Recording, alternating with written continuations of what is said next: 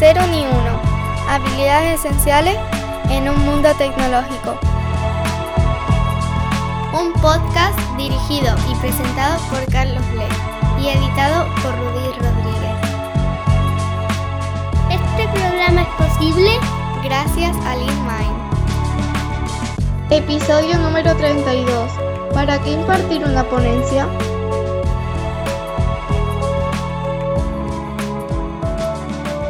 Hola, muy buenas. Estás escuchando un nuevo episodio de tu podcast favorito, ni cero ni uno. Bueno, a lo mejor no es tu podcast favorito, pero aquí estamos. En esta ocasión vamos a hablar del tema de por qué dar una charla, para qué dar una charla, una ponencia en un congreso o en un evento local. Me refiero dentro del ámbito profesional. En este episodio contamos con la participación estelar de Yodra López, de Jorge Barroso, de Aida Albarrán, de Alexandra Rivero y también converso largo y tendido con mis compañeros del InMind Adrián Ferrera, Francisco Mesa y Miguel Cabrera. Espero que entre tantas ideas te den ganas de animarte y si no lo estás haciendo ya, pues proponer algunas charlas para compartir todo ese conocimiento y experiencia que tienes. Bueno, que disfrutes del episodio.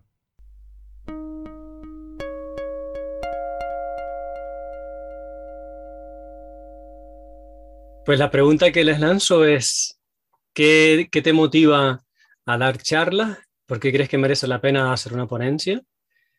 ¿Y por qué animarías a otra persona a hacer una ponencia? Si quieres empezar, Adrián.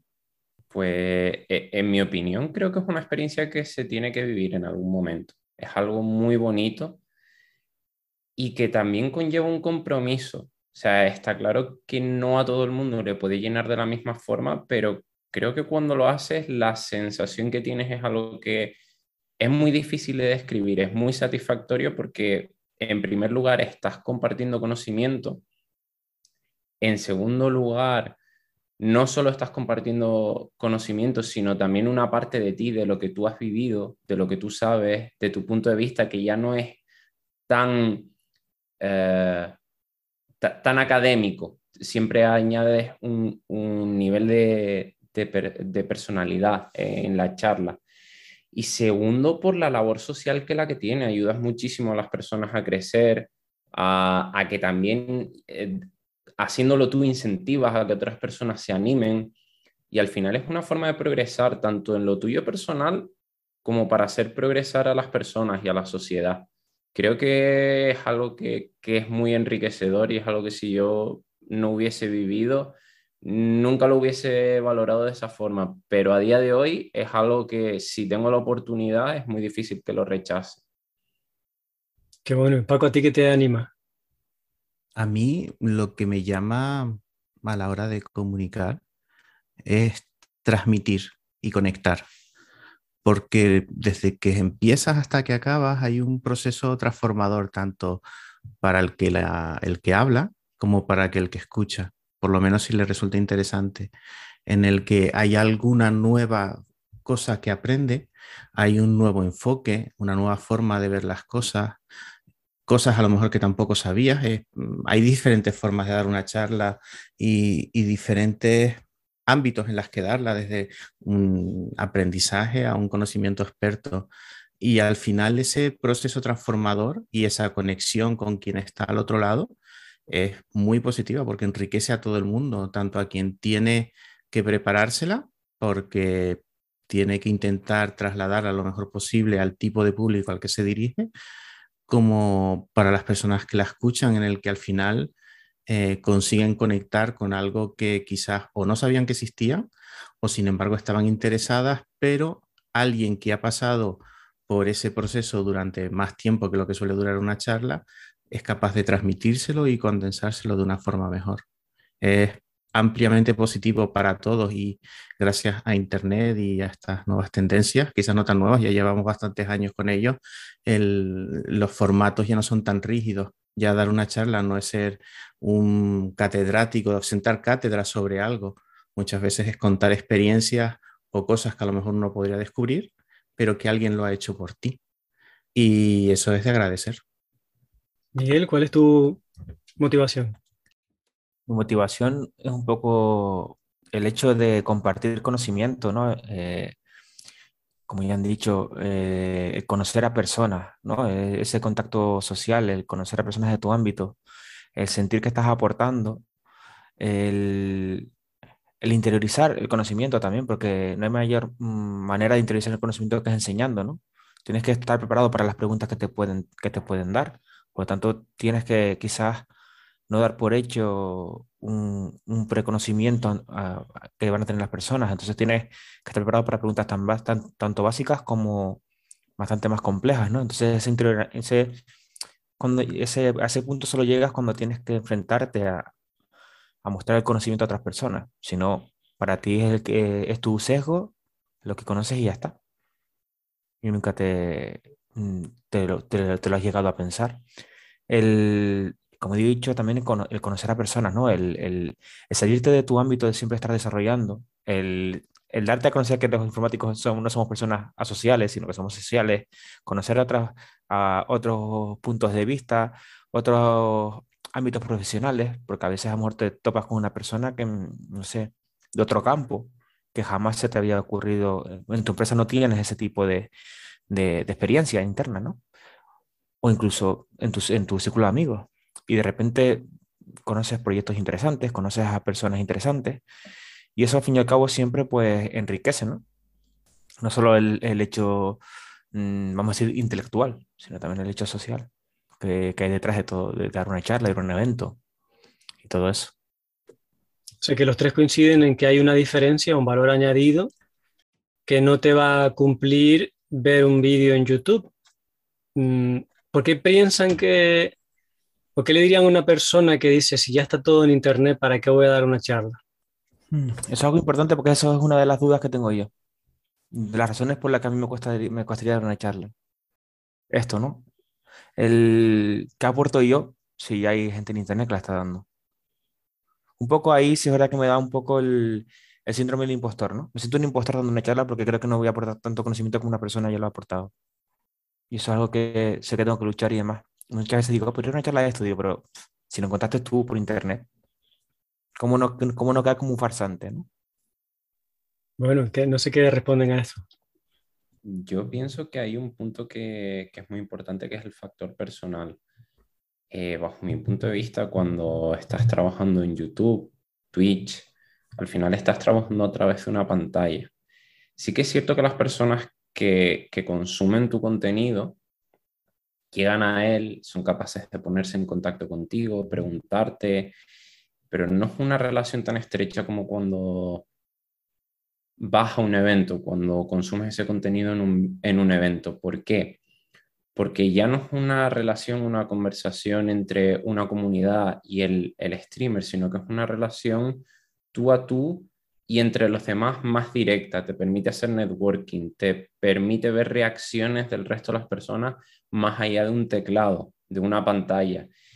Es, es distinto, es una vivencia que no, mm, yo creo que los, eh, las charlas presenciales no desmerecen a las virtuales, ni las virtuales desmerecen a, las presenciales. Son formatos distintos que en cuanto a conocimiento te van a aportar muy probablemente lo mismo, pero es una forma distinta de, consumirlo. Y la vivencia, por lo tanto, y la experiencia también lo es. No es lo mismo mm, estar dando una charla ante 100 personas, 200 personas, dos personas, donde tú ves las caras, ves las reacciones, sientes si están interesadas, no. Las reacciones del público son muy importantes y te dan ese feedback en el momento. De la otra forma, cuando lo estás haciendo en YouTube, si no te llega por un mensaje privado o si no estás haciendo un directo, no te llega y aún así aunque te llegue, lo estás leyendo en un comentario, lo estás leyendo en el chat ese feedback es muy distinto. Y aparte te está sacando del foco de lo que estás diciendo. Entonces, no, no es igual desde mi punto de vista.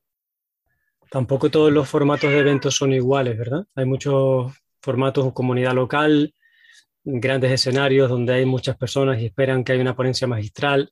Depende un poco de la expectativa que la gente tenga también, ¿verdad? Por supuesto, también las expectativas de las personas es distinto y los ámbitos influyen mucho, quiero decir, tal y como tú dices, no es lo mismo dar una charla interna donde al final suele ser más familiar, estás con tus compañeros, todo el mundo se conoce y tú te sientes más seguro porque estás dentro de, una zona de confort a cuando te expones más abiertamente, que dices, oye, pues aquí hay mucha más presencia, no sé qué me pueden preguntar, no sé quién puede venir, no sé cuál es la demanda que me, que me pueden requerir y el cómo afrontarlo afecta, claro, claro que afecta. Pero al final hay que quedarse con que el interés de la gente es aprender, generalmente. Entonces, si tu interés es aprender, nunca van a ir con malas intenciones o con mala predisposición, que suele ser lo, que más echa para atrás cuando vas a dar una charla, que diga, ¿y qué me pueden preguntar? seguro que me van a hacer la pregunta trampa y no voy a saber contestar. O incluso sentir esa propia obligación de decir, oye, como es un, aforo grande, todo lo que me pregunten voy a tener que saber contestarle. No. ¿Por qué? ¿Qué tienes? ¿Que contarle una mentira si no sabes? A veces es preferible decir, mira, pues no lo sé, te contesto en otro momento. O mira, no lo sé, seguimos en contacto y lo vamos viendo. El aforo yo pienso que es algo más visual que otra cosa, porque al final acaba siendo muy similar, da igual si el, el aforo es pequeño o grande, más lo, lo, que impacta visualmente. ¿Qué opinas, Paco? Que um, alguna de las cosas que comenta Adrián quizás tiene que ver con, con cómo nos estamos relacionando en los últimos años a través de las redes sociales y demás. O, y también con lo que dice Miguel sobre eh, el síndrome del impostor, de si alguien lo ha hecho, ¿qué voy a aportar yo? A lo mejor es porque quizás lo que quieres comunicar te lo han planteado alguien y no lo has planteado tú. Porque quizás dices, por ejemplo, no sé, vamos a hablar principios solid, ¿cuántos vídeos no habrán de principios solid? ¿Qué puede aportar uno más? Y a lo mejor las personas que se dedican ya a comunicar saben que tienen una forma de hacerlo y con esa forma de hacerlo eh, su público que ya le conoce lo sabrán entender mejor y, eso acerca el, mensaje o el aprendizaje a las personas que lo están escuchando. Seguro que uno tiene mucho que aportar porque tiene una experiencia y una forma de, aprender los conceptos em, que al final puedes transmitir de otra forma a las personas que están escuchando. Eh, no es lo mismo cuando aprendes algo de nuevo, cuando hacíamos en el colegio. Supongo que se seguirá haciendo, de aprenderte algo de nuevo y exponerlo a los compis y claro, si nadie sabe de ello, pues vale, perfecto. Pero supongo que cuando se da una charla muchas veces no se trata de algo que acabas de aprender, sino una experiencia que has tenido y un conocimiento que has ganado y que de alguna forma condensa y transmite a quien te escucha. Y volviendo a lo que comentaba Adrián, em, muchas veces solemos engrandecer lo negativo y no acordarnos de las cosas positivas Supongo que lo que tiene que ver, lo que ha dicho Adrián, por ejemplo, es con el hateo y el troleo y estas cosas que a veces pasan en las redes sociales y que generan mucho impacto y que hace que la gente lo pase mal. En, algunos casos y, y, en otros ámbitos que no son profesionales, pues se ven situaciones que son lamentables. Mm, y yo lo que diría es que ese tipo de, de, cosas hay que obviarlas porque por cada persona que te hace un comentario negativo, probablemente hay 20 que tienen una sensación positiva de lo que has transmitido, pero no lo han trasladado a una red social o en algunos casos los que más se hayan emocionado sí lo han hecho. Y esa ausencia de feedback en, un entorno digital es lo que a veces creo que algunas personas hace que se corten pero sin embargo, cuando estás allí, cuando lo estás viviendo, cuando las personas no van obligadas a algo que quieres contarles sobre el ámbito que sea, por ejemplo, sobre código sostenible, por poner un ejemplo, quieren aprender de ello. Y por lo tanto, tú vas a notar que tienen interés en lo que estás contando. Y sobre todo, comunicar no se aprende. Hay gente que tiene don natural, no son cosas que se hace un día para otro. Por, no por tener una mala experiencia de primera, o no tener una sensación positiva, los nervios, este tipo de cosas que pasan. Yo he estado durante un montón de años súper nervioso hasta que entendí cómo debía de dar o cuál era la forma que yo tenía más cómoda para intentar comunicar algo. Pues esas cosas también son parte del aprendizaje. El hecho de tener distintos ámbitos, igual que no se escribe una obra maestra normalmente de primera, hay que tener un rodaje en distintos formatos, distintas formas en las que comunicas hasta que al final te atreves o quieres comunicar a un ámbito pues, mayor de personas. Hay gente que tiene miedo escénico, hay gente que no. Si uno lo tiene, pues tiene que aprender, nadie nace aprendido.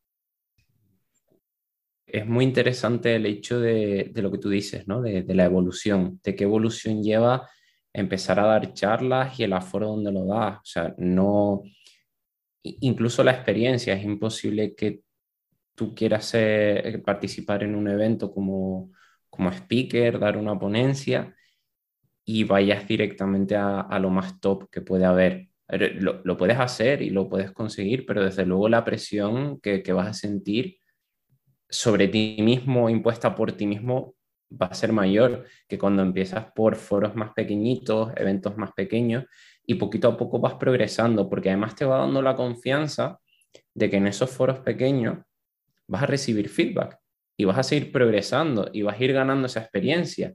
Y a su vez cuando empieces a ir a, o, a dar otras charlas más grandes, más ambiciosas, ya vas a ir teniendo tú esa propia confianza en, e, en, ti mismo de ya haber tenido ese feedback. No es la primera vez que, que, lo haces. Entonces todo eso te hace progresar y no es algo que vayas a alcanzar en, en un solo día, sino que es una línea evolutiva de, pues poquito a poco, poquito a poco, poquito a poco, vas, vas creciendo y vas ganando todo ese conocimiento y el saber cómo afrontarlo también eh, eh, eh, sobre ti mismo. O sea, siempre es algo que tú dices es para los demás, pero quien lo pasas en ese momento eres tú y tú mismo tienes que saber cómo afrontarlo. Mm. Y, y, en esa experiencia, a medida que lo vas haciendo, imagínate que primero lo haces, no sé, por ponerte un caso, una cata la haces con, con un compañero de, de, formación o de profesión, a lo mejor después la presentas a un grupo de personas que quieren iniciarse en el mundo de las catas, por poner un formato, que no es exactamente dar una charla. Eh, después lo haces con otros grupos de personas que no lo conoces y algo que sucede en ese aprendizaje es que te das cuenta de que la gente suele tener las mismas preguntas, igual que pasa con el diseño de interfaces o los test de usuario de un UX, un UI, con pocas personas detectas rápidamente dónde se encuentran siempre las mismas preguntas o las mismas inquietudes que tienen en general. Y eso también te ayuda a crecer, porque te, al final también te das cuenta de qué he aprendido yo y qué puedo trasladar antes o en qué tengo que fijarme para trasladarlo a las personas que, eh, están al otro lado. Y lo convierte en una experiencia más útil para todos al final y, más provechosa. ¿Eso pasa desde el primer día? No, lleva un tiempo, claro. Eh, nadie se acuerda de todo el trabajo que conlleva llegar a un hito, pues en, este tipo de cosas es exactamente lo mismo. Para mí hoy en día, que tienes tanta información y que si quieres hacer una charla puramente técnica, demostrando conceptos y además quieres hacerlo de forma unidireccional, donde tú hablas y la gente escucha, quizá hoy en día tiene más sentido hacer como, como hace Codely o, o o, o, cualquier otra persona que se prepara un vídeo, luego a veces lo editan y te queda el contenido lo más mm, condensado posible. A mí por eso me gusta hacer ciertos podcasts donde hablo yo solo, porque es como dar una charla con todas las ideas que quiero compartir y que a lo mejor ya he trabajado, que no necesariamente es una conversación. Sin embargo, cuando hay una interacción como ahora, la sinergia que surge está fabulosa, pues porque no la puedo suplir de ninguna otra manera. Entonces, quizá a la hora de plantearnos charlas, yo por lo menos soy partidario hoy en día de intentar involucrar lo más posible a la gente que viene a verme, que se lleven una experiencia que sea diferente a escuchar un podcast o, ver un, vídeo eh, educativo, digamos. Puedes interactuar, preguntar, hacerles que se puedan divertir, que se sientan cómodos. Hay un montón de juegos, por ejemplo, el año pasado o el anterior que hicimos unas charlitas para estudiantes de instituto que venían a la universidad, pues me llevé golosinas, unas pelotitas de, de goma, se las tiraba para que hablara quien la cogiese, les daba golosinas. Entonces ellos se divertían y la experiencia era diferente porque además este público, si no, no me iba a hacer ningún caso. Ya estaban todo el mundo con el móvil preparado para estar pendientes al móvil y no escucharme. Y eso también es importante, a qué público vas a estar. Y hay gente que valora más que le hagas reír, mm, que hagas un poco de show, que, que, lo que le vas a contar en sí. Yo he ido a charlas, me acuerdo en un Open Space que se votaba luego qué charla había gustado más. Y yo que recuerdo fue que el, el, premio se lo llevó de largo la persona que había sido más graciosa. La gente se, se reía mucho en la charla El contenido yo no recuerdo si era mejor o peor que otros, no lo sé, pero ganó porque la gente se divirtió en la charla y creo que eso es un distintivo importante. ¿Qué otros motivos pueden ser los que mm, hacen que las personas no se animen a dar charlas? El miedo escénico, ¿no? Es la primera y la más, la más natural del ser humano, ¿no? sí.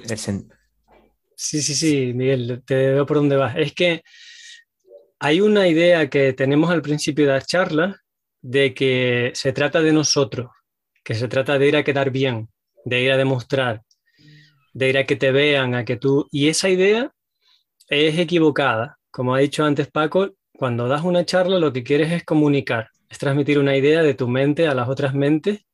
También puede ser divertir, cuidar de la gente que ha decidido dedicarte el tiempo, ir a ese momento en que tú estás llevando la voz cantante ahí. Puedes cantar incluso, que hay gente que canta en sus charlas. Pues cuando piensas que no va de ti, sino que va sobre ellos, lo enfocas desde un punto de vista generoso. Da igual cómo quedes tú. Es irrelevante lo que piensen de ti, porque lo importante es el mensaje que tienes que transmitir. Y cuando cambias esa perspectiva, el, el enfoque es totalmente diferente. Dejas de observarte tanto a ti, que eso en realidad, en cierto modo, es un poco de ansiedad social te pones el foco mucho hacia adentro y en cómo me estarán viendo y en si me he puesto rojo, si estaré sudando, si respiro muy rápido, si van a decir que estoy nervioso. Todo eso es irrelevante. Lo importante es qué experiencia se lleven, qué mensaje. En relación a eso, Carlos, eh, hay una parte que es la, la inseguridad que, que, tienen las personas ¿no? sobre uno mismo, porque al final piensas que qué va a ocurrir si, si me equivoco, si lo hago mal, si no cumplo las expectativas. Eh, o si, como bien decíamos antes, lo que queremos es dar una charla técnica, no sé, quizás no sé lo suficiente para, para darla y esa, esa, inseguridad causa ansiedad. Llevándolo un poco a colación de lo que habíamos dicho también, uno de los mejores formatos que hay para dar charlas técnicas puede ser hacerlas e, en YouTube, porque queda recogido, incluso el propio consumidor puede revisitarlo varias veces y puede pararlo, puede aumentar la velocidad, puede ir a puntos exactos donde puede consumir esa parte técnica. Y está bien que, que, sea así, que esté en YouTube, pero para evadir ese tipo de inseguridad hay una cosa que es clave, es que cuando tú das una charla, das una charla de algo que tú conoces, de algo que tú sabes, y no hay nada que nadie conozca mejor que tú mismo, que son tus propias vivencias. Si tú cuentas algo en base a tus propias vivencias en base a lo que tú crees, a lo que has vivido, para las personas que van es muy enriquecedor porque tienen un punto de vista distinto y tu forma de compartirlo es real, es puro, no es algo que se ha estudiado y soltado de carrerilla, es algo de lo que tú estás convencido y te quita muchas de esas inseguridades, porque principalmente la inseguridad, desde mi punto de vista, es por el síndrome del impostor, es decir, no sé lo suficiente de ¿vale? Pero es que lo estás enfocando desde un punto de vista que es tu punto de vista personal, son tus vivencias, son tus experiencias y eso nadie sabe más que tú mismo. De hecho, nosotros tendemos a sintetizar mucho porque es lo que el sistema educativo nos ha enseñado. En el cole, ¿cómo aprendes las cosas? Pues sintetizadas, lo que es el conocimiento. Te lo aprendes de memoria, no lo entiendes la mayoría de las veces, porque tampoco es la forma más natural de aprender. Aprender es vivenciar y practicar las cosas. Y tradicionalmente, vamos, históricamente, el contar historias ha sido una de las mejores formas de aprender en la humanidad, storytelling. Mm, los americanos lo usan muchísimo, subirse al escenario y contar una historia detrás de otra para ilustrar un concepto. Yo creo que a veces es un poco excesivo, a veces hay ponencias en las que yo preferiría que sintetizaran un poco y no me contaran tantos detalles de tantas historias, pero en algún término medio, según la cultura del público al que te vas refiriendo, puede estar la, la, virtud y a la gente le encanta una anécdota, una historia real, que sea tuya o que sea de otra persona. A lo mejor recuerdan esa historia siempre y se les queda el contenido de una forma que sintética no se les podía haber quedado. Que antes Paco se acordó de algo y bueno, no quiere contar ahora.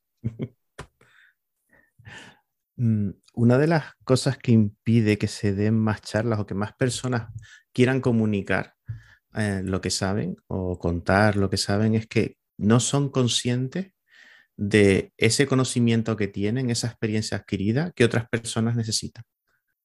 Mm, y eso normalmente pasa por porque trabajamos en entornos, pues, por así decirlo, cerrados, bien el que el teletrabaja con pocos compañeros, en el caso de que no tengas una rotación eh, dentro de la empresa, em, lees determinadas cosas o consumes, eh, te sigues formando a lo largo del tiempo, pero a medida que van pasando los meses o los años, no eres consciente de todo lo que tú sabes y otras personas no saben y pueden necesitar. Y eso cuando uno lo descubre es cuando empiezas a trabajar con personas con las que normalmente no trabajabas, con colaboradores, con clientes, con profesionales de otros equipos y al final ese te das cuenta de decir, ah, mira todo lo que he aprendido en este tiempo. Y el, esa falta de, visión, que no es ninguna carencia, simplemente que eh, si no tenemos mucho contacto con muchas personas, quizás no nos damos cuenta, sino que nos lo da el tiempo, em, hace que las personas no se den cuenta lo importante que sería que otras personas llegasen a conocer lo que saben o, mm, ese conocimiento que han adquirido. Eso lo he vivido yo eh, personalmente lo he visto y con mis propios ojitos hace un par de semanas de ver cómo eh, hay personas que se quedan así como con los ojos como platos al descubrir determinadas cosas que hacemos en, en, el trabajo de forma regular, pero no estaban en su día a día. Es más, no sabían ni siquiera cómo llegar a... Mm, no es que no supieran que no existiera, sino tampoco sabrían o no encontraban ningún sitio donde poder llegar a ese conocimiento que le estábamos trasladando eh, simplemente por trabajar con ellos y demás. Em, seguro que esto le pasa a muchas personas en muchos ámbitos, dentro de nuestra profesión cualquiera, y no tener esa visión o que alguien te diga, pues eso deberías de contarlo, esas cosas que antes pasaban cuando nos juntamos en un café, cuando podíamos tomarnos café todos los días e irregularmente con otras personas. Em, eh, creo que es una de las cosas que, que, debería la gente de pensar de, igual esto sí es algo que he aprendido en estos meses, me he dado cuenta y merece la pena que, que lo cuente. En relación a lo que está diciendo Paco, yo creo que también es importante, ya estamos hablando de ¿no? dar una, una, ponencia, una charla, eh, en este caso de ámbito profesional, también es la empresa, ¿no? Que tu empresa te incentive. Y no te incentive en plan de, vete a una charla. Te incentive internamente de, oye, valora lo que, lo que enseñas, valora lo que sabes, que valore el conocimiento. Si te, si tiene una esquina como el último mono, piensas que el síndrome de impostor será mucho mayor. Piensas que quizás eres el peor de toda la plantilla, que no eres una persona más válida. Y eso, esto en muchas, o muchas empresas bastante, bastante grandes, ¿no? Donde eres un número. Y no incentivar eso también, el no verte como una persona con un conocimiento adquirido, sino que eres más bien una herramienta nada más esa despersonalización mm, quizás te hace parecer como que no sabes nada, ¿no? Y el síndrome de impostor es muy, muy fuerte en ese, en ese aspecto. Yo no es que lo haya vivido, lo he visto, porque estaba en ese tipo de empresa y era demasiado, demasiado nuevo como para que sentirme así, ¿no? Porque siempre cuando eres nuevo todo es aprender, aprender, aprender y da igual la, la fuente.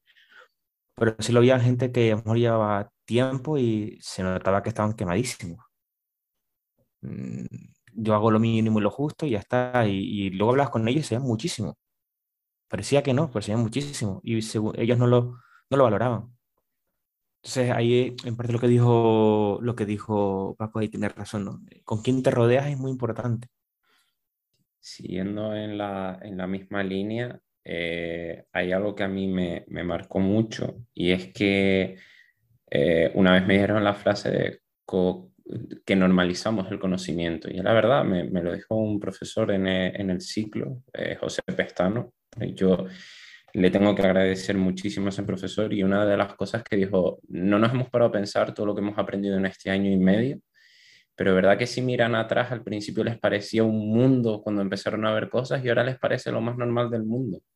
Crear un directorio por ejemplo, para al principio, en el primer año, en el primer mes, ah, vamos a ver cómo creamos un directorio en el sistema de ficheros. Y es algo que lo hemos hecho día a día y a día de hoy no le damos importancia, no le damos relevancia y olvidamos lo que nos costó al principio llegar a ese punto. ¿Cuánto nos costaba al principio cuando empezábamos a ver programación entender los punteros, entender cómo escribir en un, en un sistema de ficheros? Y es algo que a día de hoy es algo normal, que nos resulta irrelevante. Pero hay personas para las que sigue siendo un mundo. Que para ti sea normal, no quiere decir que no lo sepas y que no tenga valor, es un gran valor. Y encima, como estamos en el gremio y relacionándonos entre nosotros, muchas veces inconscientemente desmeritamos todo ese conocimiento, pero que realmente está ahí, es vigente y es válido. Y que para la gente del gremio puede no resultar importante, pero para la gente que está empezando puede ser crucial. Que por la forma en la que tú lo cuentes le aporte mucho y tú digas, oye, pues de la forma que me lo han explicado, no lo he entendido, pero tal y como me lo has explicado tú, sí. Simplemente porque lo has hecho de una forma distinta y eso ya aporta muchísimo valor. Sí, porque eres capaz de empatizar con ellos también. Si conectas con alguien justo en el punto en el que está, va a ser muy fácil que se suba a tu tren y puedas llevarle y transmitirle ideas. Para mí, aparte de las empresas, que sería ideal que todas las empresas animasen a su gente, pero como eso no está pasando, la comunidad es un elemento súper importante. Yo siempre he practicado en pequeña comunidad, en eventos comunitarios, y sobre todo antes de ir a grandes charlas. Cuando me invitaron a mi primera keynote, que sabía que iba a haber mucha gente y una expectativa muy alta, rodé la charla en cuatro sitios antes más pequeñitos. Eh, aparte que la trabajé, pues primero fue en Petit Comité, después en eventos de comunidad donde me iba a sentir más cómodo y al final en ese gran escenario donde sabes que va a haber mucha más presión, la gente tiene una expectativa. Entonces, para mí es fabuloso el que en tu mitad de tu ciudad o de tu zona vayas y, tengas un frecuente intercambio de conocimiento con otras personas, sea charla, sea taller.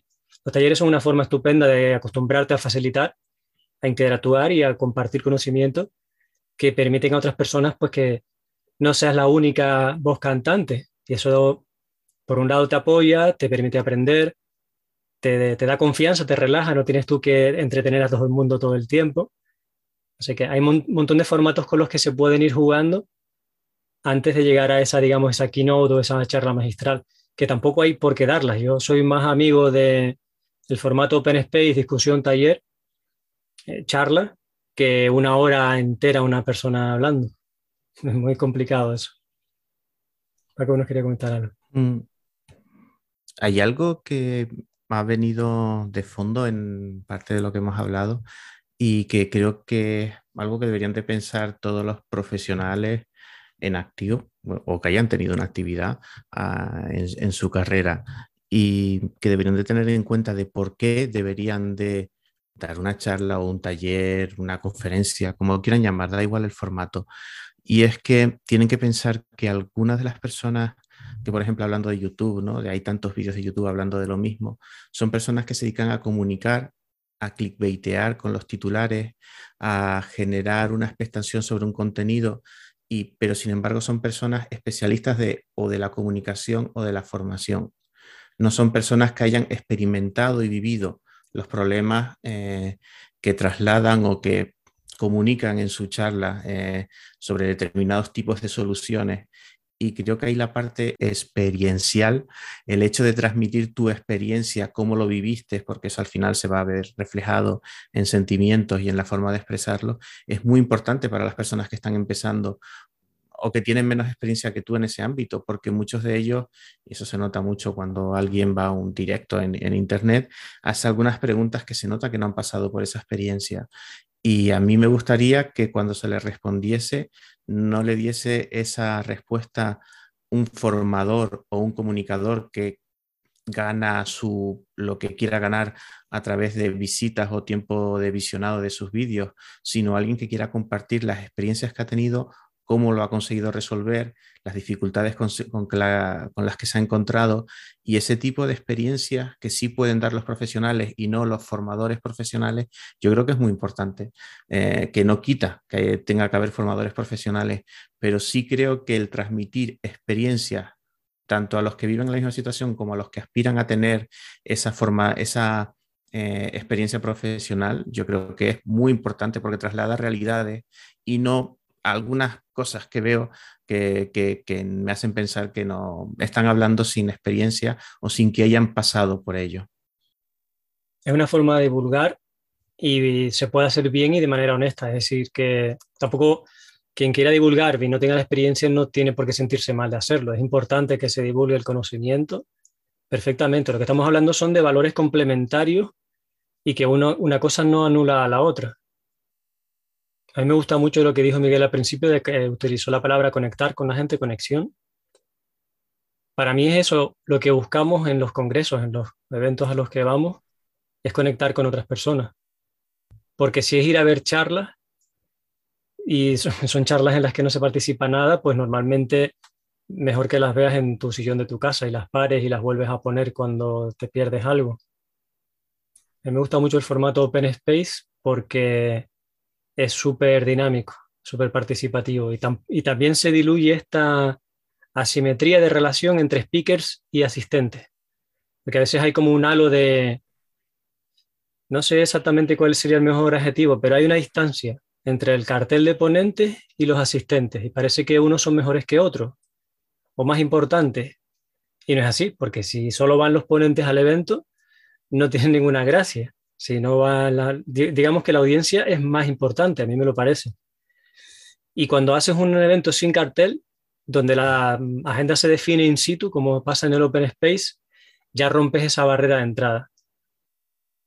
Mm, ¿Esa diferencia sigue existiendo en congresos o en nombres que no sean realmente estrellas mundiales, por así llamarlas? Porque yo creo que cada vez se diluye, es mi sensación personal, cada vez se diluye más. Yo que estaba a ambos lados de la mesa, por así llamarlo, eh, tengo la sensación, a mí me da igual el, nombre de la persona que esté delante, lo que me importa realmente es lo que me va a transmitir. Y sé que hay personas que la están escuchando que a lo mejor hasta incluso saben más, lo que pasa es que están ocupando en ese momento un rol distinto, que es el de querer disfrutar de eso que le están contando. Yo he visto un poco de todo, gente que se parece que está demasiado en, en, una cúspide ahí cuando es ponente y vas a hablar con ellos y a veces son un poco, no sé, distantes, vamos a decir. Eh, y no, hay de todo, un poco de todo, pero sí que creo que el tema de estar en cartel de un evento psicológicamente marca ciertas diferencias. En relación a eso también, eh, tengo varias anécdotas, pero sí que es verdad que depende mucho de, de la veteranía, ¿no? Cuanto más tiempo llevas asistiendo a congresos, participando en charlas, lo, lo asumes y lo asimilas y lo ves de otra forma, pero siempre me acuerdo cuando yo empecé, que cualquier persona que yo veía que daba una charla, yo los endiosaba, los ponía en un estandarte, mira lo que está diciendo, mira tal persona participó en este evento y demás. Y a medida que fueron pasando los años y que fui hablando con la gente y participando, incluso yo mismo dando charlas, e, esa barrera se iba diluyendo, ¿no? Porque llegabas más a la realidad. Es decir, son personas que, lo que quieren es compartir y no son ni mejores ni peores, simplemente tienen una finalidad que es aportar a la comunidad. Y de la misma forma, en algunos momentos llegué a ver que pasaba lo contrario, que a mí me ponían en un estandarte en el cual yo no estaba y decía, pero si yo vengo de aquí de, de, hacer lo que he hecho siempre, que, que no es nada especial, o sea, compartir y ya está, pero no por eso soy mejor que nadie. O sea, bueno, pues voy a compartir el conocimiento y sí, mi intención es que, que, asistas y que lo disfrutes y que te lleves algo eh, eh, en, la mochila, ¿sabes? Que, que sea algo que, que, yo te aporte, pero no por eso soy, soy mejor o estoy en, en un pilar. De hecho, si hago retrospectiva incluso de eso, muchas cosas de las que hemos hablado, mi opinión ha ido cambiando en el tiempo y no es la, no es la misma, con lo cual es imposible que y creo que no es correcto que se posicione alguien en un estandarte por el hecho de dar charlas, porque su opinión o incluso el conocimiento va variando con el tiempo. Pero eso no, no desmerita tampoco lo, lo, que hace. O sea, ambos, ambos puntos están bien, pero sí creo que ahí sigue existiendo una línea que con el tiempo, no con el tiempo en general, sino con la evolución de las personas, vamos diluyendo, vamos diciendo, vale, esta, esta frontera no existe, pero al principio, cuando llegas, está muy presente.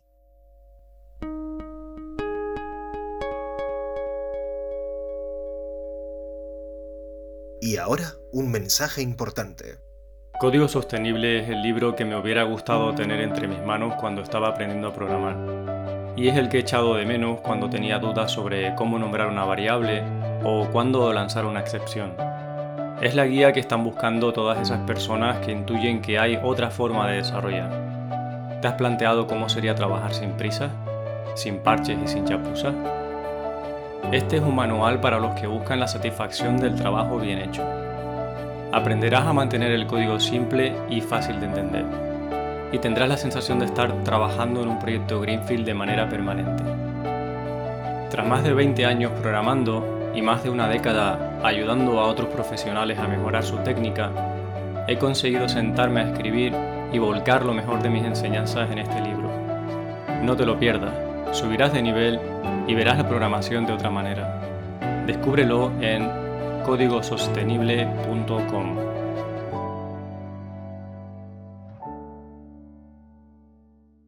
Añadiendo lo que dijo Adrián, yo creo que, hay que lo que hay que poner un estandarte es el, contenido y no, el mensaje y no el mensajero, ¿no? Y, la interacción que se puede dar, se puede dar allí. Es lo que se tiene que poner en estandarte, el hecho, ¿no? La participación. Luego hay situaciones que son difíciles. Yo me acuerdo de ir a Londres a dar una charla, no he dado muchas en Londres, pero era un sitio de cierto prestigio. Y yo la charla tenía muy claro el contenido en castellano, pero no la había ensayado en inglés. Y asumí que mi inglés iba a ser fluido ese día, pero no lo fue. Me quedé bastante en blanco. Y una de las razones es que el público que había ahí no interactuaba nada, no gesticulaba, no me daba ningún feedback. Era muy difícil leer si les estaba aportando o no. Cuando incluso cuando preguntaba no respondían. Y había una persona en primera fila y no era un escenario, primera fila era un metro más allá, con unas sillas normales y corrientes que se quedó dormida. Dormida empezó a roncar y con la cabeza hacia abajo roncando. Y eso me desconcertó un montón. Y aprendí que no podía en situaciones que fueran tan imprevisibles y tan nuevas mm, improvisar. Aunque los contenidos los tenía bastante claros, el mensaje, el delivery, todo esto de la charla lo improvisé bastante. Y dije, la próxima vez que tenga que hacer la charla en inglés me la voy a memorizar y el inglés no va a ser un problema aquí y ahí lo pasé mal porque no hubo participación. Curiosamente, cuando la charla terminó, eh, casi todo el mundo se fue y este chico de primera fila que se había levantado, me imagino que por, por el cierre de la charla que habíamos hecho ruido, pues se acercó y me dijo que la charla le había gustado mucho, que muchas gracias. le dije que bueno, que, que de nada, ¿no? Sé es que llevaba una semana sin dormir y yo le, le, ayudé a conciliar el sueño ahí en esa horita y se quedó nuevo de allí, pero fue una cosa que no se me olvidará nunca. No hay que olvidar nunca que una charla también hay gente que va por, comer gratis. ¿eh? yo, digo, yo reconozco que mi charla no fue nada buena porque es que conforme pasaba el tiempo me ponía más bloqueado, más nervioso, veía que la gente no me seguía nada y, y, era un poco como diciendo, a ver si se acaba el tiempo ya y me voy de aquí porque lo estoy pasando fatal. Frente a esas situaciones, Carlos, ¿tú cómo, cómo reaccionas cuando ves que te pierdes en una charla, que las cosas no están saliendo como esperabas, que, que el feedback no está siendo positivo. O sea, no la primera vez que te pasó, como estás contando, sino más adelante, si te ha pasado en algún momento de que estás contando y estás viendo que no está llegando al, al público, no, que, que las, no, no está viendo aceptación. Yo creo que es imposible que no lo pases mal. Se sufre ahí arriba si ves que no hay aceptación pero depende de qué tipo de no aceptación sea, porque he estado en sitios donde el ambiente era un poco hostil en el sentido de que la gente sí tenía interés en lo que estaba contando, pero era contraria a, las ideas que yo le estaba contando. Había un poco de challenge ahí, ¿no? De, mm, no es que quisieran a malas, pero en plan de, bueno, yo no me creo lo que tú estás contando, vamos a ver qué dices, y tú notas que hay un poco de adversidad o de rivalidad ahí. Y eso no es tanto problema si de verdad quieren que haya un intercambio. Lo que intento es saltar al diálogo lo más rápido posible, porque ahí hay una tensión. Entonces, que hay un intercambio de ideas está bien. Lo otro, cuando ves que no hay interés, sí se me hace mucho más duro, la verdad. Y alguna vez lo que he hecho es mm, terminar antes las charlas, pasar por el contenido y si ya he visto que el contenido lo he contado, termino antes y ya está. Por suerte no me ha pasado muchas veces. Y cuando veo que hay un cierto grado de, de que no puedo predecir cómo va a ser la audiencia, si es un congreso internacional, bueno, me ha pasado en universidades también, de dar charlas de temas que a lo mejor pues no soy un especialista, me he sentido muy impostor y además la gente no me ha hecho caso. Mm, Pues ahí yo intento preparar recursos varios de esto de interacción con la gente, regalar algo, siempre pasarles la pelota a ellos y obligarles un poquito a interactuar, pero a veces no se consigue, pues intento terminar rápido la exposición y, y ya está, y marcharme tranquilamente lo más discretamente posible, terminar. Hay sitios que, pueden generar estrés, mmm, no tanto quizás por, por la actitud de la gente que te está viendo o escuchando, sino, por ejemplo, porque son sitios que no son cerrados y exclusivos para el momento ese de la charla, sino en el que hay otras eh, cosas que se realizan alrededor, otro ambiente, es un lugar donde la gente puede entrar y salir, no es, por así decirlo, un aula cerrada en el que das una charla o estás explicando algo en un taller. Y en esas situaciones en las que generas estrés porque ves que hay movimiento y no, no acabas de entender muy bien si te están escuchando o no te están escuchando, aparte de que también depende de la posición en, en la que ponen al, al, que habla, si lo ponen en un lugar distante o tienes focos que te impiden ver a la gente y cosas así, o incluso la acústica, que a veces no es buena en este tipo de ambientes, yo lo que hago es centrarme en el mensaje.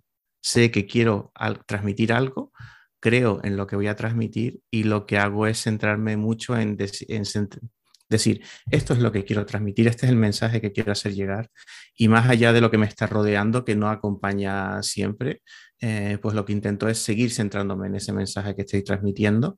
Si hay oportunidad de generar feedback, se genera bien con la mirada, con los gestos, moviéndote, pero si no hay posibilidad, pues seguir enfocándote en, en lo que estás transmitiendo, porque al final es para lo que has ido para intentar hacer llegar un mensaje y si hay otros factores que te afectan, pues, pues son gajes del oficio. Nadie dijo que esto fuese a ser un, algo todo perfecto, pues las cosas pasan, sí. Hecho, a veces te que, salen rojo. Eso que comentas me vale muy bien porque las veces que he tenido estos problemas o estas dificultades en el escenario, ha sido en aquellas en las que el mensaje yo no lo tenía tan claro en unos casos era porque me habían invitado, porque me querían en el cartel, pero el tema no era mi especialidad. Entonces yo me sentía un poco impostor o bastante y tampoco tenía una reputación y era un evento muy formal. Esto me pasó una, una vez en la universidad. Entonces ahora lo que hago es, si, que, si me invitan porque me quieren en, en, el cartel, pero el tema yo no siento que pueda aportar mucho, no voy.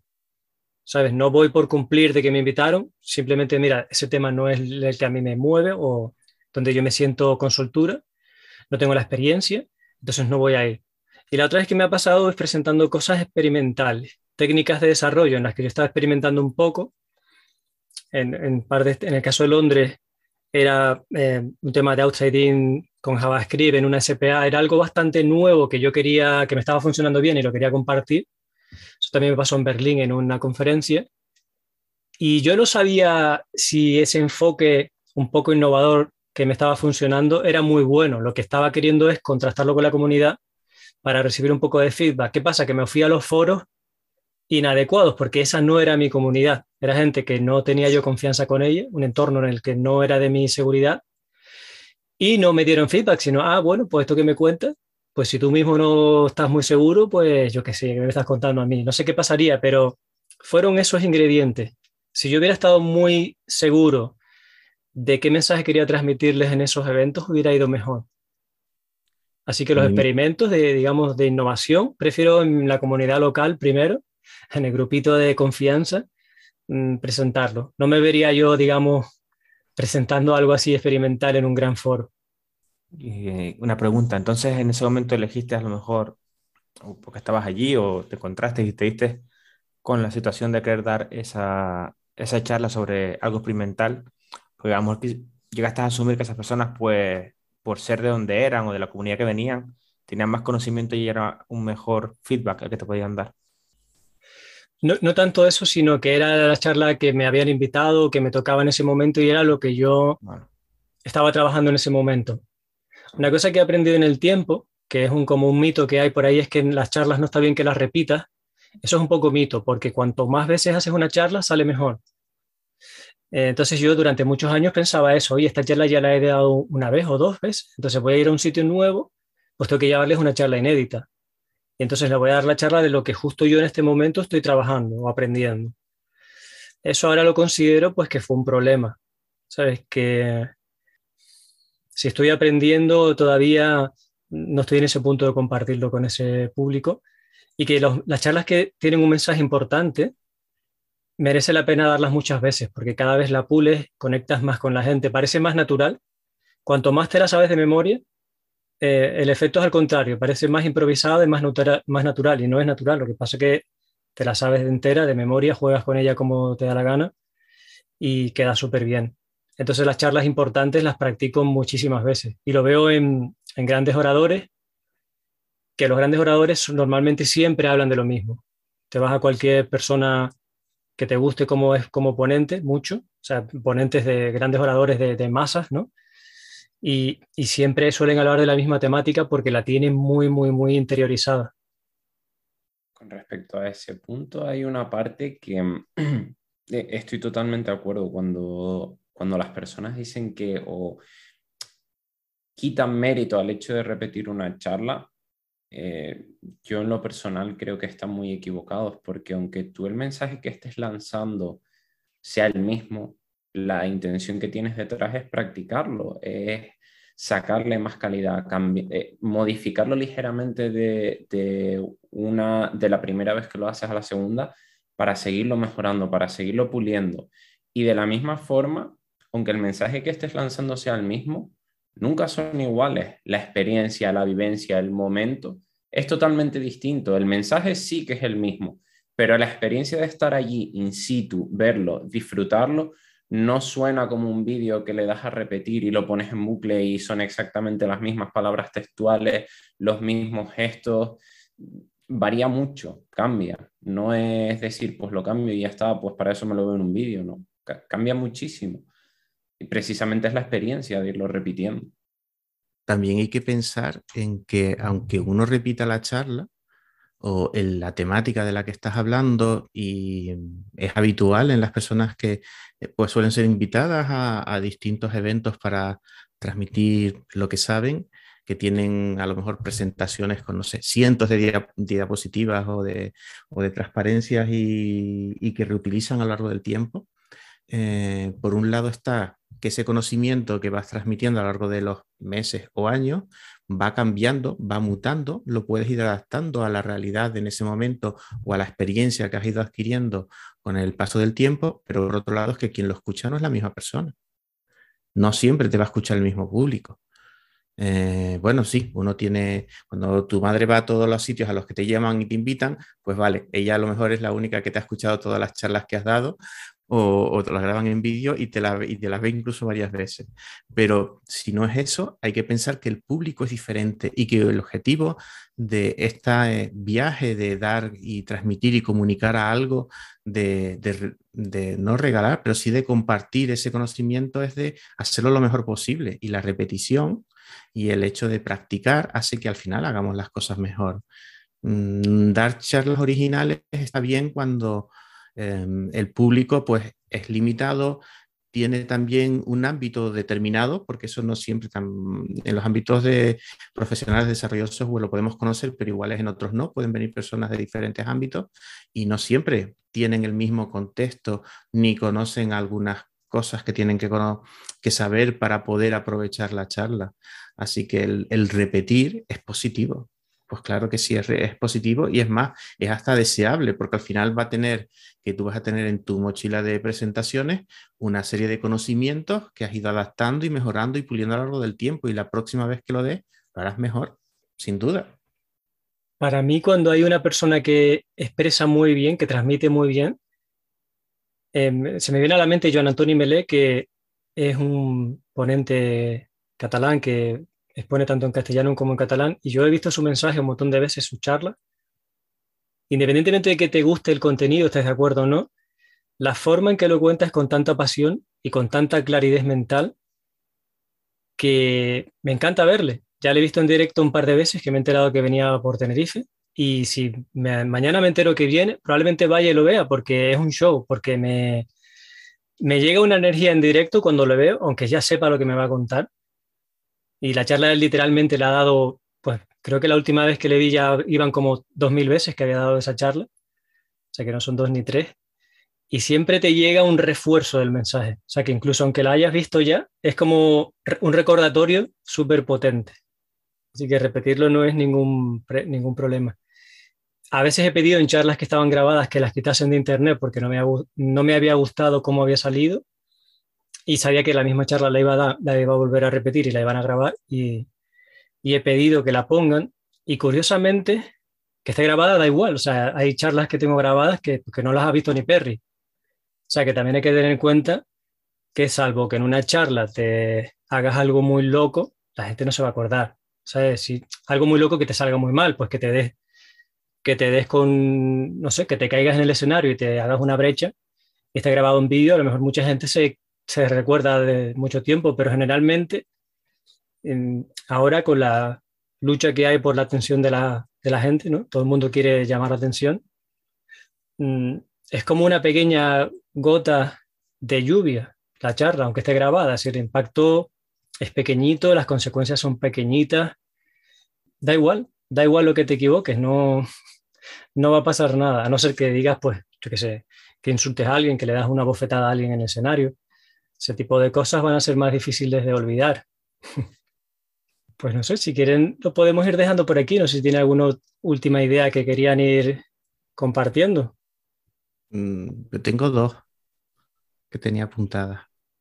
Adelante. Eh, tardé años en, aprender a ver cuál era mi mejor forma de comunicar, porque claro, cuando te invitan, pues la primera vez preguntas a otras personas que hayan hecho algo parecido o a personas que son profesionales de este tipo de, eh, de ámbitos de exposición al público y bueno, cada uno te va dando sus consejos, pero yo tardé muchísimos años en encontrar mi formato y lo que me hacía sentir más cómodo, que al final lo trasladas a, mejor calidad de lo que estás realizando eh, a la gente. Y para mí vino al impartir, al invitarme a hacer un pechacucha, no sé si conocen el formato, son 20 transparencias o 20 imágenes en 20 segundos, un formato express y normalmente yo cuando me invitan a hablar de algo me lo preparo bastante tirando a mucho y ahí digo, ¿y qué digo en 20 segundos? Y además 20 cosas distintas.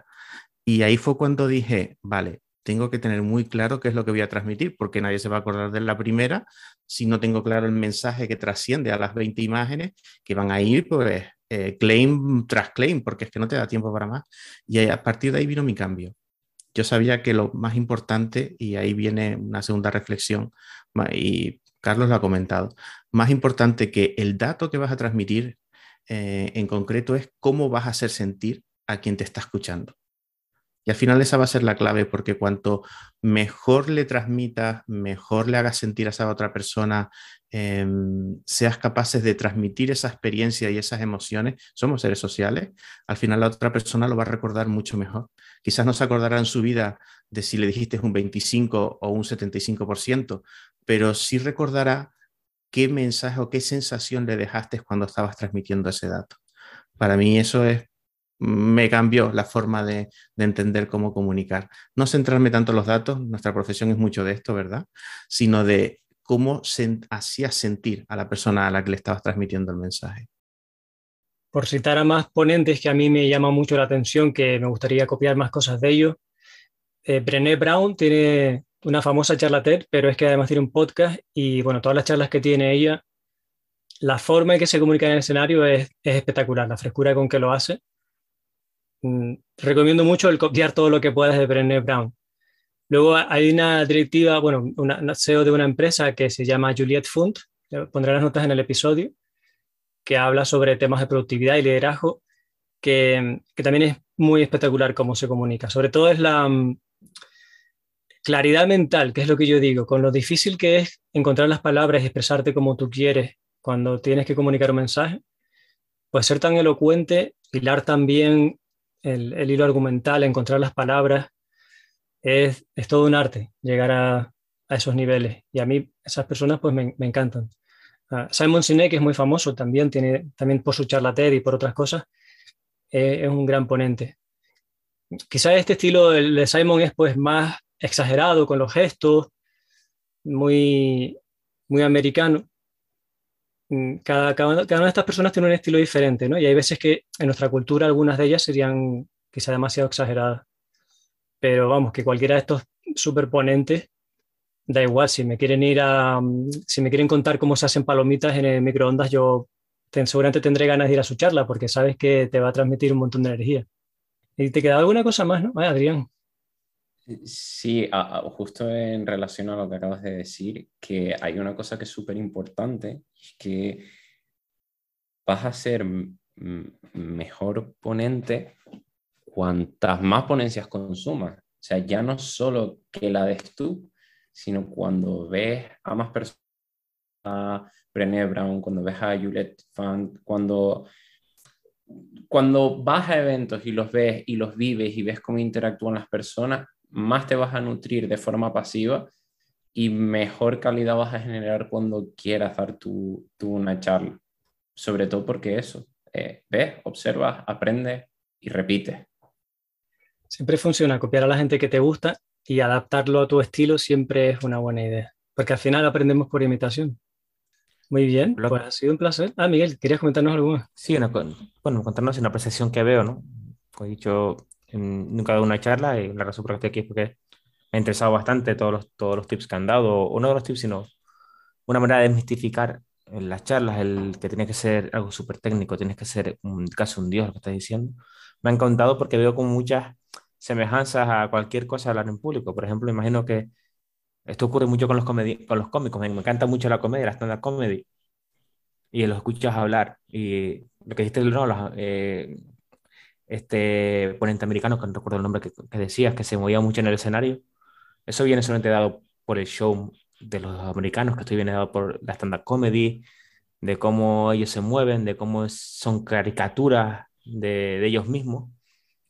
Y veo que es exactamente igual, ¿no? O sea, muchos comediantes se basan en comediantes anteriores, como por ejemplo Eddie Murphy se basó en Richard Pryor, como Mm, no sé, muchos, eh, y a su vez Dave Chappelle, Eddie Murphy y todo, ¿sabes? muchos comediantes parece que, que es así, ¿no? Como que tampoco...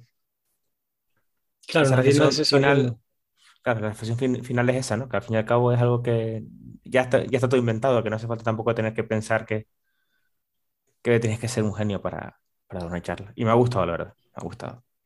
En la fundación, cuando participaste en lo de de la Fundación General no les dieron charlas sobre eso, sobre un eh, el elevator pitch y cosas así y tal. Sí, sí, no, no me acuerdo bastante, sinceramente. Yo creo que llegaba cansadísimo de, de trabajar y vamos, vamos, muchas días ni, ni fui, sinceramente, también te digo. Mm. Pero sí, verdad que es así, el elevator pitch, tiene que hacer un pitch, como eso sí, sí me acuerdo. Hay algo, no lo he contado porque no soy profesional de esto, pero también hay que tener muy en cuenta el ritmo y cuando das los mensajes, ¿no? Intentar acabar lo más alto posible. O en el, caso de que sea algo reflexivo, el momento de reflexión que dure lo suficiente al final de, de lo que estás comunicando y tal, para que la gente se quede así, se quede un rato pensando eh, mientras estás hablando y tal, y les dé tiempo de reflexionar y recordarse que tienen que aplaudirte al final porque alguien se lo dice. Esto, pero tener en cuenta esos timing y tal es importante. No hay super hype y después acabar abajo. No. Vuelvo a hacer referencia a la comedia, ¿no? La gente dice que la comedia es todo ritmo, ¿no? Todo ritmo. Tienes que saber jugar con él. Yo fui a una charla de Miguel Ángel Guisado, que es una persona mm. especialista en hablar en público de aquí de Tenerife, y tiene un libro que se llama Presento, luego existo. Sí. Y yo compré el libro en su charla porque me pareció que era un maestro de la oratoria, de hablar en público, por supuesto, siempre hablo de Ángela Fuente porque aprendí de Ángela Fuente un montón de cosas en talleres suyos eh, hace años ya, bastante tiempo. Y podemos sacar un episodio o cuatro sobre ya la técnica en sí del tema de hablar en público porque eso daría para mucho. Y es muy interesante. Y haremos más sobre eso. El hombre este guisado creo que va a dar una charla dentro de poco eh, por parte de Mentor Day o algo de así, leí de pasada. Si quieren, después lo comparto en, no sé dónde, en formación mismo, por si les sirve.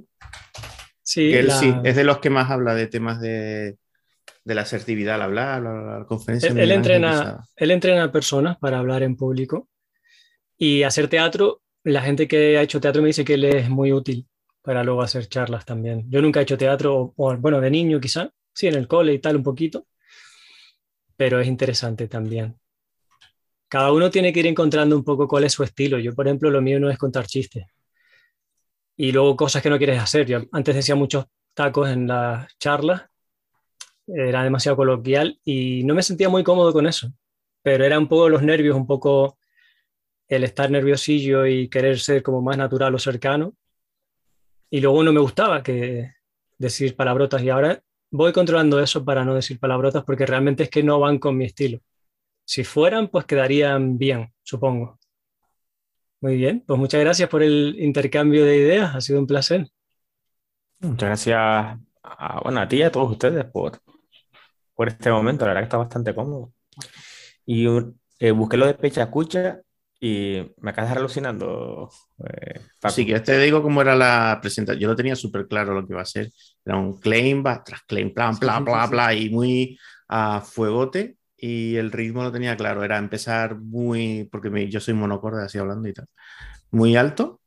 Empezar a contar una historia, bajar, después ya eh, poner el, empezar a elevar el hype casi al final para, para que coincidiera con la campana a lo más alto de la charla.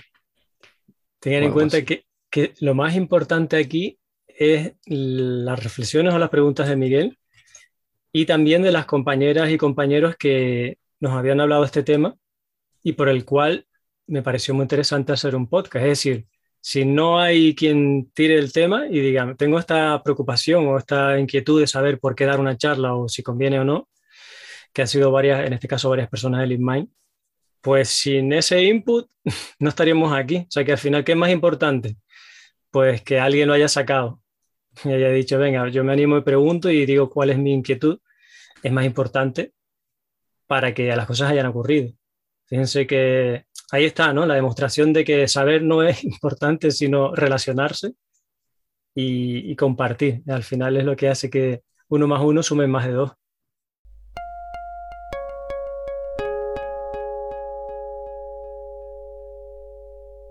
Empecé a hacer charlas porque veía que la mayoría de los ponentes eran hombres y quería ayudar a otras chicas a motivarse a dar ponencias. Al final, es más fácil animarse cuando te identificas con otra persona y piensas, pues yo también podría.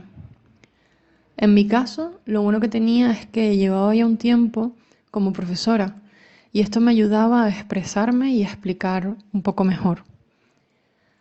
Lo que me motiva a continuar dando charlas, al igual que la docencia, es compartir eh, conocimiento con los colegas. Quizás algunas de mis experiencias pueden ayudar a otros a enfrentarse a sus retos. Dar charlas es un continuo aprendizaje. Cuando preparas una charla tienes la oportunidad de profundizar mucho más en un tema que ya conoces, por lo que puedes aprender muchísimo. Además, normalmente al acabar la, charla, puedes compartir experiencia con tus compis y hablar de sus vivencias al respecto y con las que puedes aprender aún más. Además del aprendizaje que tú te llevas, también contribuyes y aportas valor a la comunidad. Bueno, sobre el tema de dar charlas, eh, creo que es algo muy personal, ¿vale? Es algo que cada uno tiene al final sus incentivos y, sus porqués. Eh, últimamente parece que si quieres hacer algo, ¿no? Como que te tienes que obligar a dar charlas, a tener visibilidad, hacer, eh, yo qué sé, estar en eventos, escribir blog posts, hacer un montón de cosas que en verdad pues mm, te tienen que salir porque te gustan y porque te apetece, ¿no? No por marcarte, tiene que ser algo que te apetezca a ti y algo que salga de ti, no algo por conseguir un fin, ¿no? O sea, es esto es siempre, lo hablo más como eh, una recompensa a algo que el fin para obtener eh, un objetivo, un objetivo, ¿no? O sea, al final creo que lo que tenemos que hacer es pues intentar hacer cosas que nos motiven y que nos gustan. Yo empecé a dar charlas, eh, uno porque me gusta compartir y me gusta hablar.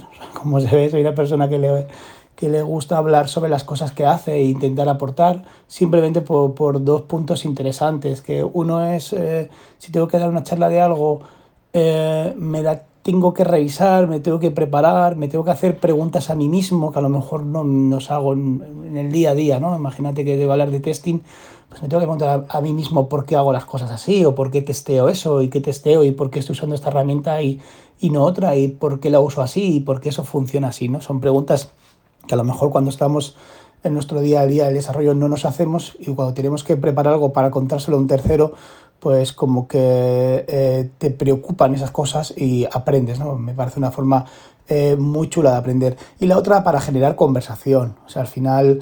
Eh, por eso me gustan más últimamente, sí, de años para acá, me gustan más los formatos que no son unidireccionales, ¿no? Formatos como Open Spaces, como charlas, como esas charlas más bien coloquios, me gustan un poco más porque la, información no es unidireccional, ¿no? Me, me gusta eh, el que yo le cuente algo a alguien, ¿no? Y no sé, te cuento ti algo, Carlos, y te digo, mira, estoy haciendo esto así, y tú me dices, ah, pues yo lo hago de esta manera, y tenemos un, coloquio y, y, hablamos, y yo veo tu punto de vista, tú ves el mío, en cosas estaremos de acuerdo, en cosas estaremos eh, en desacuerdo, ¿no? Al final el software no, no, se hace y se escribe de una única manera, ¿no? Ahí sí que puede haber principios categóricos pero para llegar a esos principios hay, hay muchos caminos. Entonces, esos son los dos principales puntos por los que yo empecé a dar charlas y por los que sigo dando charlas y, y me motiva dando charlas. Y, siempre de qué cosas hablo, pues hablo siempre de cosas que conozco. No me, no me gusta dar charlas de cosas que no he hecho. Siempre que doy una charla es algo que he hecho en mi día a día de trabajo, algo que, que he estado trabajando durante tiempo, siempre parten de la, de la experiencia. Creo que el conocimiento debe partir de la experiencia. No muy difícil a mí verme dar una charla de eh, Java 1.1, ¿vale? Porque al final no es mi rollo de decir, voy a mirar qué ha salido en Java y voy a, voy a hacer una, voy a cogeros el blog post, el último blog post de la de, yo que sé, que ha, que ha, salido de las releases y os lo voy a explicar por qué no es mi rollo, porque siempre hablo un poco de, de, de eh, los objetivos detrás, ¿no? O sea, me interesa mucho más el, los, los, los porqués eh, que los cómo, ¿vale? Y entonces, bueno, pues eh, primero si os interesa dar charlas, creo que lo primero es que os interese, que sea algo que os motive, que os guste y que queráis hacer, ¿vale? O sea, no hacerlo yo digo por un fin, sino hacerlo eh, como un medio, como un medio de, de, cosas que os apetece, pues igual que, que os leéis un libro o igual que os veis una película, no, no veis una película para escribir un blog post, ¿vale? Y, y no veis una película para conseguir un trabajo, ¿vale? Entonces por eso, por eso no, no debería ser importante. Y, y lo segundo, eh, todo el mundo tiene algo que contar, ¿vale? Es muy interesante eh, la experiencia de cada uno. El, mira, me he enfrentado a este problema eh, y he hecho esto y lo he resuelto así, o estos son mis problemas, ¿no? a lo mejor, yo qué sé, estáis aprendiendo TDD y es como, eh, esta es mi frustración con TDD y esos son los problemas que veo y esos son los beneficios que veo y estos son mm, mis puntos, porque también recordar que, que tenemos, tenemos, pensamos que cuando hablamos de algo, em, tiene que ser eh, algo que es la hostia, que es nuevo, que es eh, desconocido y a, a, veces no, a veces simplemente hay muchos, hay muchos niveles, ¿vale? Entonces también es verdad que si te vas a, la, a GoConf a dar una charla de, de, fundamentos de Go, pues a lo mejor no es el, el, mejor momento, pero si te vas a una universidad a dar una charla de cómo estás utilizando JavaScript y cómo estás escribiendo test y cómo, estás, cómo te has introducido al mundo de los test y qué test has empezado a hacer, pues a lo mejor tiene mucho valor, ¿no? Entonces, bueno, siempre pensar en, el, en, el, en la persona a la que vais a dar el objetivo y ser claros en el delivery, ¿vale? Pensar que hay alguien que os está escuchando y que esa persona tiene que entender las cosas, ¿vale? Y ya está. Al final creo que todo el mundo tiene algo de qué hablar, simplemente tu experiencia puede ser muy interesante sobre las cosas que se ha estado haciendo y a veces es simplemente el camino del aprendizaje, cómo he aprendido algo o qué problemas me he encontrado. Eso suele ser bastante interesante para todo el mundo.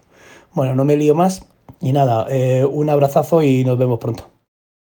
¿Qué me motiva a dar charlas en congresos? Bueno, hay muchas cosas que me motivan a dar charlas. Una de ellas es que, aunque creas que puedes aportar poco a la comunidad, al menos habrás aportado tu granito de arena y eso al final en algún momento podrá impactar en alguien, lo cual resulta muy reconfortante. Pero además es que siempre, siempre, siempre me llevo algo positivo. Bien sea el aprendizaje y profundización sobre algún tema que me interesaba, o nuevos contactos y amistades que siempre me llevo en cada experiencia que he tenido, o incluso aprendizaje sobre lo que es propiamente gestionar la preparación de una charla o meeting o lo que sea. Yo de verdad que recomendaría a cualquiera que se lance, que se lance e intente dar una charla, porque sí, para ser sinceros, preparar una charla requiere tiempo y esfuerzo, sobre todo si la quieres hacer bien. Y entran los agobios cuando va a llegar el día y dices, madre mía, no he hecho nada, no tengo nada, y eso. Pero cuando llega el día, y te plantas en el escenario y acabas, te das cuenta de que ha merecido la pena, de que te has llevado muchas grandes experiencias. He conocido a grandes personas en estos eventos, he podido cenar con referentes, o sea, ¿quién puede decir eso? Cenar con tus referentes. Y me he sentido bien, me he sentido bien por haber compartido mi granito de arena, aunque fuera pequeño. Y si yo puedo hacerlo siendo muy junior, ¿por qué no puede hacerlo cualquier otra persona, no? te pueden surgir dudas de cómo orientar tu charla, eh, sobre todo si no tienes experiencia previa. Pero tampoco hace falta hacer una charla larga tu primera vez. Puedes hacerlo en meetups donde hay un número de asistentes menor y donde puedes hacer una charla más cortita y así practicas. Pueden surgirte dudas sobre, por ejemplo, cómo conectar con la audiencia. Bueno, desde mi punto de vista, una de las claves para conectar con la audiencia es intentar contar tu historia, impregnando la charla de tus vivencias, de tu perspectiva, de tu visión sobre ese tema, de los puntos que más te han costado a ti. En definitiva, que lleve tu esencia. Que no sea un mero manual, porque para manuales ya está Internet y la gente no va a charlas para ver algo que podría leer en cualquier web.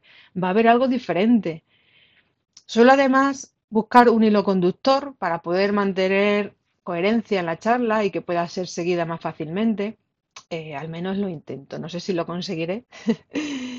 y por ejemplo, en mi caso, hay algo que forma parte de mi esencia y que por tanto me gusta que quede constancia también en mis charlas, porque forma parte de mí, y es que me gusta cantar. Sí, he sido cantante en uno de mis diferentes trabajos que he tenido y me gusta cantar desde siempre. Así que, ¿por qué no mostrar esa parte de mí también en mis charlas, no? Así que sí, amigos y amigas, yo canto en mis charlas. Impartir una ponencia es siempre un ejercicio que desde mi punto de vista deberíamos realizar al dedicarnos al sector tecnológico. El hecho de enfrentarnos a un público como ponentes nos va a ayudar a potenciar ciertas habilidades relacionadas con expresar nuestros conocimientos y experiencias que nos pueden ayudar muchísimo en nuestro trabajo en el día a día. Personalmente suelo realizar charlas técnicas y me he enfrentado principalmente a dos tipos de ponencias, a las que voy a contar algo que domino muchísimo y a las que voy a contar pues alguna tecnología, framework o metodología que acabo de probar o que estoy aprendiendo. Cuando controlamos el tema del que hablamos, creo que estamos haciendo un ejercicio de divulgación de conocimientos increíbles y es bastante reconfortable. Pero algo muy bueno de este tipo de ponencias es que ayuda a simplificar tus conocimientos sobre alguna temática de tal forma que sean totalmente asequibles al público al que se lo presentas. Por otro lado, el enfrentarte a una ponencia sobre un tema que no dominas tanto es también bastante interesante, ya que te hace investigar y plantearte dudas sobre este tema que ayudan muchísimo a mejorar tus conocimientos me he dado cuenta que algunas veces cuando preparo una ponencia de este tipo, he tenido ideas erróneas sobre algún aspecto concreto y me ha ayudado a reentender o replantearme diversos aspectos de la temática en la que he estado trabajando. Me gustaría puntualizar que a mí no es que me guste de forma innata dar ponencias. Hay gente que sí, de hecho admiro mucho ese tipo de personas y me encantaría ser como ellas. Pero desde una perspectiva de género, al ser mujer desarrolladora, tengo que decir que muchas de las veces que doy ponencias lo hago sobre todo por visibilizar a las mujeres. Yo sé que no debería ser así, pero casi nunca he dicho que no a dar una ponencia debido a este tema. El poder decir que no me lo tomo como un privilegio que como mujer no tengo. Es duro, pero realmente lo veo así y es la forma que tengo de, de aportar mi granito de arena para intentar cambiar las cosas.